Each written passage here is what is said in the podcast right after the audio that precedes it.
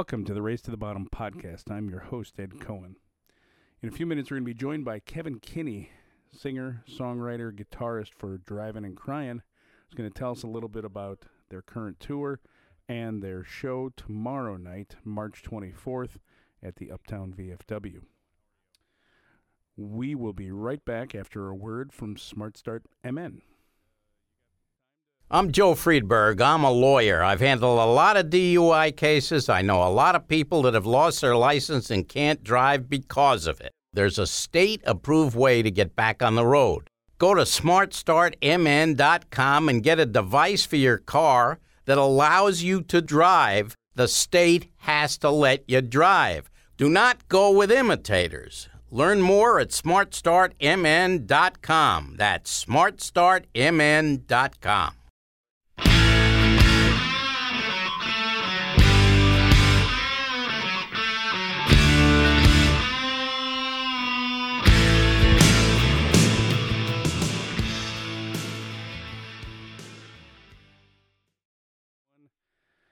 And we are back. We are pleased to welcome singer, songwriter, and frontman for the band Drivin' n' Cryin', Kevin Kinney, to the show. Thanks for uh, joining us today, Kevin. Well, thanks for inviting me to your podcast, rock and roll show. Yeah, it's uh, yeah, we talk a little bit of rock and roll. I mean, we talk about a lot of things, and and what I'm really excited to talk to you about is that you know I've been a giant fan of yours since 1986. Um, right on. Yeah, so you know. that's a long time ago, and uh, that's a lot of songs ago. it is, it is, and so really the the question kind of begs itself: How do you how do you make it as a band for thirty plus years? How do you make it as a band for thirty plus years? Hmm. Um. Well, I think uh, you guys. I think in the honesty, you have to stay in balance. I think just like life. I think a little bit of here, a little bit here, uh, a little bit there. You know, um, don't want to go too crazy in any one direction. Kind of, you know what I mean. You want to stay in balance. So yeah. Um, I don't know if that makes sense to you, but to me, it's like, you know, you just don't want to, you know, um, you, you know, you want to be friends. You got you got to you got to remember to go back to square one your friends in your first practice room, you sit there and you're practicing. And you go, I hope we can get a gig opening for somebody someday. And you learn eight songs. So that's where you should stay. No matter how big you get or whatever uh, whatever else you do, you should try to remain in that framework, that that that mindset that you're happy to be here, you want to be here, um, and uh, you're here to you know play your music, and then you know the song was the songs really tell you what they want, and they tell you how they want to be played, and and then you know you play them. Um, right on. So it, it's all it's all about serving the song and making it making some sort of making some sense of it all, and then like in driving a car in, I learned to what you know I wrote songs the words. I wrote the words to make myself feel better. Yeah, I thought, what song am I going to be able to sing over and over and over again? So Scarred but Smarter was the first good song that I ever wrote as far as words go. And I thought, well, that makes sense. I can sing that every night. That makes a lot of sense. That makes me feel good. And so I, I wrote, you know, we don't have a huge preponderance of songs about whiskey and women. You know, I leave that to people who could do it better than me. But what I do is is make music that makes me feel better, mm-hmm. and then the the crowd is watching us make ourselves feel good, and hopefully they feel good. You know, um, I think also one of the keys to being around 30 years is for me is I'm not trying to be your favorite band. If you're if I'm one of the 30 bands you go see this year, I'm totally good with being in the top 30. you know, I don't put a lot of pressure on myself to be the band. I don't want to be the band. I just right. want to be one of your one of your favorite bands, and that's I want to do what I do, and you like what I do, and that makes makes it easy on me, and it makes it pleasurable for you. know? Well, it makes it it makes a ton of sense. I mean, that's kind of how you do something for a long time. You just kind of keep yourself happy doing it. Um, Yeah, I think that, that like after 15 years, the first 15 years were all about like, what is what are the Joneses doing? Why aren't I on this cover? Why did I get played on the radio? Why did I do this? We should make our record somewhere like that. We should do this. We should do that. We should, you know, what you guys need is what you guys need. What you guys need. And after 15 years, I'm like, fuck it, stop it. I don't care what anybody wants.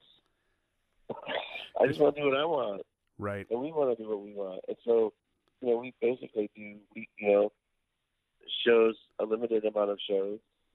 We do Thursday, Friday, Saturdays usually. So they can be really intense, and then we have, you know, two days off to think about it. You think about what you've done, for man. Right. And I, I've heard you go without a playlist. Is that true? And if it is, how do you go about deciding what you're going to play that night? Oh, heck, I'm losing a bit. I'm in Kansas. Hold on. Can you hear me now? Okay. What was that you asked? Uh, I, I, I said I heard you guys, you know, kind of making yourself happy on along that theme. I've heard that you go without a playlist, and if that's actually the case, how do you go about deciding what you're playing that night? I just read the audience. You know, it's a little bit of a uh, a sideshow psychic uh, channeling uh, kind of thing. You know, uh, it's a little bit of reading the audience. That's also what happens during the day. You know, things lead uh, yourself to be, you know, the weather, politics. Uh, maybe gets in my head. You know, like I want to start with the innocent and things like that. It's garbage smarter uh, you know, it, it depends on my mood. It depends on what's going on in the world. But you know, the real, I'm, like I say this a lot, like the real champions of of someone to try to do something like I'm trying to do, not use a set list and then draw from a hundred songs Mm-hmm. is the bass the bass player and the drummer and the guitar the people that are in the band that aren't choosing those songs. They have to know like a hundred freaking songs. And they have to know that I might start them in a millisecond or two seconds. Right. You know? So it's really the quality of the show is really based on their knowledge of what is gonna randomly come into my head you know, sometimes like me and Tim were playing together so long, sometimes we look at each other and he'll say exactly what I'm thinking. Like, he's like, you know, like, right. Or, Right. you know what I mean? Yep. Uh, yeah, I mean, um, I'm, but I mean, yeah, I just, I like the freedom of being able to look out at the audience and, and maybe, you know, I don't always guess right. You know, it's, I don't always guess right. But what I never wanted to do was have a I had a I had a, a couple a year or two where I had set lists that would run up against that song maybe once or twice a night that I just did not want to play. But everyone else had it on their set list and the light man had a thing for it or whatever. And then I played it. And there's nothing worse than me you never want me doing something I don't want to do. you know, I'm not I'm not happy, and then, then I'm not selling it. And if I'm not, if I'm not selling it, you're not buying it. So, what? That's just a waste of time to me. Like I don't feel like playing Living by the Book right now, but but it's on the list, so let's just do it. So the show is That's, just ter- that's sh- a terrible. That's a terrible vibe. right, Everything doing live, I want to play. And it's and it, you yeah. just decide on the fly what you're playing, right? yes. And, or you know, sometimes people shout things out. Sure. Like last night, I was like, "What do you want to hear?" And someone said, "You know, whatever." I'm like, "Okay, you know that one." You know, so that moment will come after five or six songs, maybe. I haven't been to your city in a long time. And I can never play Lincoln, Nebraska. After the first five or six songs, I'm going to say, "What do you want to hear?" Because you know, I don't want someone who's going to wait to see us ten years. Then we don't play it, you know. Or I'll tell you, like, I don't feel like that. Uh, can can I ask if you're going to play Scarred but Smarter on Saturday? Sure. Okay. We can request it, and I'll play it. Is that what you like to hear? Well, it's the first song of yours that I Yeah. heard, and it's it's my favorite song. Yeah. I shouldn't say favorite. Okay. It's it's one of my favorite songs of yours. So I'd love to hear it. Great. I got a we got good. We do a good version of it. We do a good. Uh, yeah, it's fantastic. Perfect. Got a little guitar solo in there now, and it's kind of cool. So this time in, in Minneapolis, you're playing the turf. Uh, actually, you're not playing the turf club. You played the turf club last time you were in town. You're playing the Uptown VFW. It's a pretty small venue. Uh, do you have a preference for venue size these days, or I, I the smaller the better for me. and why is that? You know, I just can you know I can feel I like. You know I like I like when the audience can feel you. You know, you know like I like to be. The higher the stage, the harder it is for me to do what what you're saying. I like to do that to call out songs. You know. Okay. like the higher the stage, it's harder for me to to see what you might want to hear. Um, so that's always a problem for me.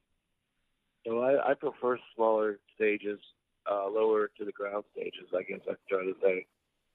Like last night we played a show, and the stage was huge, the stage was high, and there was a pit, and then the audience was. So it was really hard for me to do that. It was a hard show for me to call. You know, wasn't quite sure what was happening. Sure. You know, I don't. I didn't think it was a great show. I thought it was good, pretty good. You know, but Okay. uh, you know, for me personally, I mean, what's what's what what what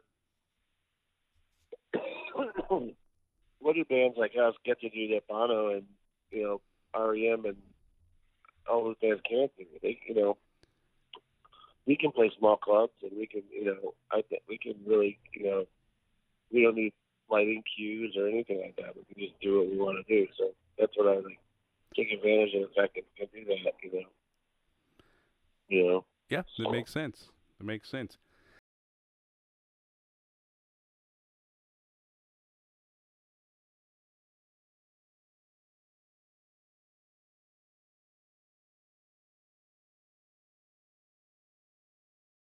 Um. So who was who's really an influence on on you personally, or who has been an influence on you personally, and and really, and then the band. So who who influenced Drivin' n' Cryin'? Who influenced Kevin Kinney? Um, I think. Uh, well, you split. I kind of split them up into five different five like years as I go. The biggest influence when we started was obviously, you know, the bands that you want to be like. So I think ours was a little dose of REM, a little dose of the Ramones, a little dose of the Rolling Stones, um, Bob Dylan, Patti Smith. You know, those are like the ones I started with. And then as I moved on, you know, I had different different influence different influences for this era. You know, um, right now I'm in a weird thing where I'm like I'm really listening to a lot of uh, a lot of uh, early Alice Cooper and and the Animals, like Eric Burdon and the Animals and early Alice Cooper. Things I didn't really delve into, like super early Alice Cooper, like Pretties for You and, and things like that. You know, um, the more psychedelic Zappa, Zappa stuff, like Chip used to sit there on the records. Mhm. Easy Action, Easy Action, and uh, Pretties for You are my ones I'm listening to now. Really getting into. Uh, and the animals, man. I don't like. I haven't been listening to animals a lot in my life, and uh, I just saw them at, at Sullivan, and I was like, ah, I forgot how much. Because I used to cover in my punk rock band uh, a couple of different animal songs, and I totally forgot how much I loved them. So that's influencing me this month. So uh, kind of comes back full circle. month, you know. But yeah, I'm telling you, like I'm really influenced a lot by people who've been making records. Like I guess five years ago, I'll, I'll, let's go back another five years. I, like my friends were making great records, like Aaron Lee Tasjan, um, uh, that's producing our new album. Uh, is one of the. I think I think the word in, in um, influence would be have to be replaced with inspired. Sure. Um, like Alberta Cross.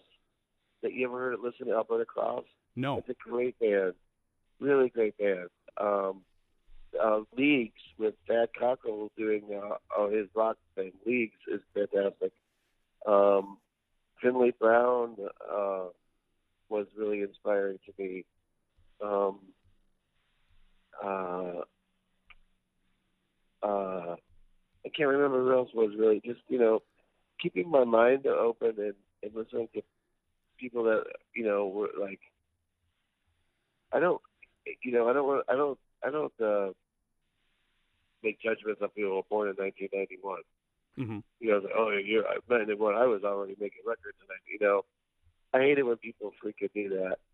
You know, I never call out a musician on how old he is or or what I've done before. I mean, it's like I always hated it when people would tell me, you know, I'm living in New York City, and they're all like, "Yeah, man, I saw Jimi at, at Woodstock, man. You should have, you know, like you should have been there." I was like, first of all, you're 60 and I'm 56, so uh, I was eight, and you were 13. You weren't there either, but. Uh, yeah, the reason I wasn't at Woodstock, reason number one, I was eight. Yep. Yep. Stop telling telling me about freaking Woodstock. Right. You know, I don't really. You know, it's like me being like, "Oh, you should have seen Nirvana." Yeah, well, I uh, was three when Kurt Cobain died. So, what do you want me to do? Right. You know, Right. I don't like calling people out on stuff like that. You know, I don't think it's you know, but I do turn them on and we're like, yeah, you should listen to that or whatever. Right. know. I uh, I completely agree with that. So, So my influences, if, if I guess the question is, they change every few years based on, you know, once again, you know, you know, everyone goes through their, you know, my Ryan Adams phase, and and then you know, and then my, you know, country influences, classic country, you know, is uh, Elizabeth Cook and Todd Snider. That whole my, that whole thing is, you know, I love all that. Uh, Hayes Carll, Todd Snider. I go through those periods. Uh, Bobby Bare Jr., uh, Vic Chesnutt, all of my old friends. You know, Sure. And and if I could go just a little sideways from there, uh, the the country piece. So Darius Rucker recently records "Straight to Hell," which is another one, Right. Just such a such a classic song. Has that turned turned people on to Drivin' n' Cryin'? Have people found Drivin' n' Cryin' because of Darius Rucker's version of it, or are- are people just sort of assuming that it's his from you know somewhere? well, that would be great if they did. Well, I don't think it's really been released as a single, so I don't really know. Oh, hasn't it? Okay, I don't think a lot I- of people know it yet. No, I think it's that people know that it's out, but I don't think it's been a, a concert. I don't know. Uh, I, I've, I've seen no. some live versions of it. I, I guess I just haven't. Very rarely do people uh, bring it up to me, so and it's, I don't think it's well known that he- did it. Um, but I'm really, I was really glad he did it. I think it's a fun version. You know, it's it's the way that that you know hundreds of, I'll say um, a thousand bands in the South have done that song. It's it's a really fun song, and you know everybody from I've talked to, the, uh, everybody from like uh, Marilyn Manson to Marilyn Manson's like Izzy and things like that have told me that they played that song in their cover bands and Joe in the Upper. You know what I mean? It's like everybody's you know Jamey Johnson and people like I'm honored that it's one of those standard bar go to closing songs that a lot of bands play in the South. That's the fun part of the Straight to Hell. The other fun part of Straight to Hell is that I, I played every Monday night in New York City. And every Monday night in New York City, some guy would come up to me from Connecticut or New Jersey and be like, You should record that song, man. It's a good song. I'm like, Thanks, man. I think I might. what an Because they have no clue. Right. It's a brand new song outside of the South. People in Idaho and Montana and and and everywhere, that, um, you know, Minneapolis, you know, people outside of the South, uh, it's a new song, you know. So that's I'm hoping that Darius will turn people onto it and um, they can enjoy it like other people. It's a beautiful song about Romeo and Juliet, Yep. basically, you know. Um, so it's a you know, but country music uh, might be challenged to play it because it says the word hell in it. I don't know why, but it's it's a beautiful love song. So I, I think when I sing it, I love it. But I just as a side note, the side note, the side note, the hardworking Americans have a version of it where Todd Snider sings it, and Okay. it's beautiful. It's my favorite version. Really? It Okay. Me, it makes me cry. It's really beautiful. Yeah. We'll have to check that out.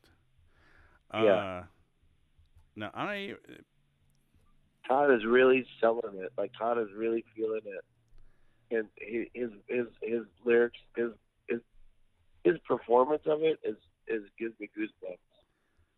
oh, that's great. Yeah. Yeah.